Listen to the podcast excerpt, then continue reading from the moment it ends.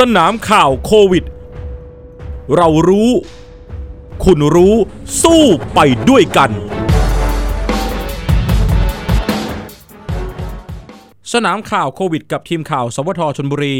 วันนี้เนื่องจากมีผู้ติดเชื้อที่เป็นบุคลากรทางการแพทย์ของโรงพยาบาลชนบุรี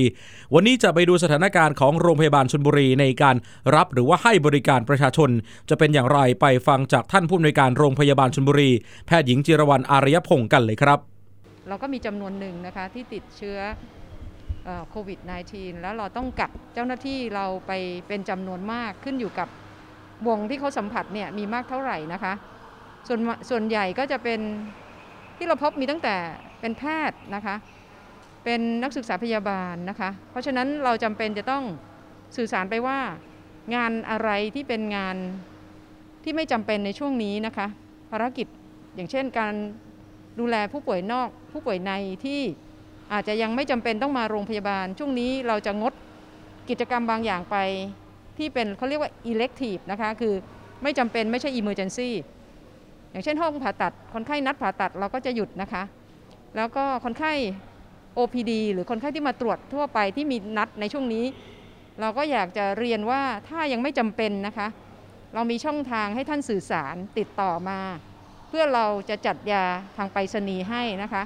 หรือก็เรียกว่า telemedicine ก็คือรับปรึกษาท่านได้ว่าตอนนี้ท่านเป็นอย่างไรควรจะดูแลตัวเองอย่างไร หรือถ้าจำเป็นให้มาโรงพยาบาลในช่องทางไหน เพื่อให้ท่านปลอดภัยที่สุดนะคะ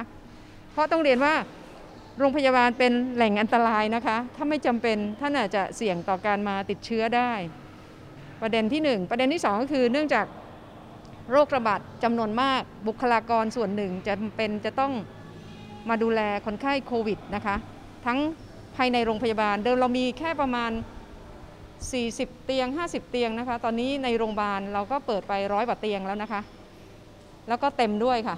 ก็สื่อสารนะคะ ถ้าไม่มีความจำเป็นอย่าเพิ่งไปโรงพยาบาลเลยค่ะ ขอสัก 14 วันเพื่อให้โรคมันลดลงนะคะ ท่านสามารถไปดู Facebook โรงพยาบาล ไปดู เว็บไซต์ของโรงพยาบาลมีช่องทางติดต่อนะคะ มี call center ให้ติดต่อนะคะ มีความจำเป็นอย่างไรให้บอกนะคะ เราจะมีการส่งยาทางไปรษณีย์ส่งฟรีนะคะให้ท่าน ไม่ให้ท่านขาดยาได้รับการดูแลอย่างดีค่ะ ขอบคุณค่ะ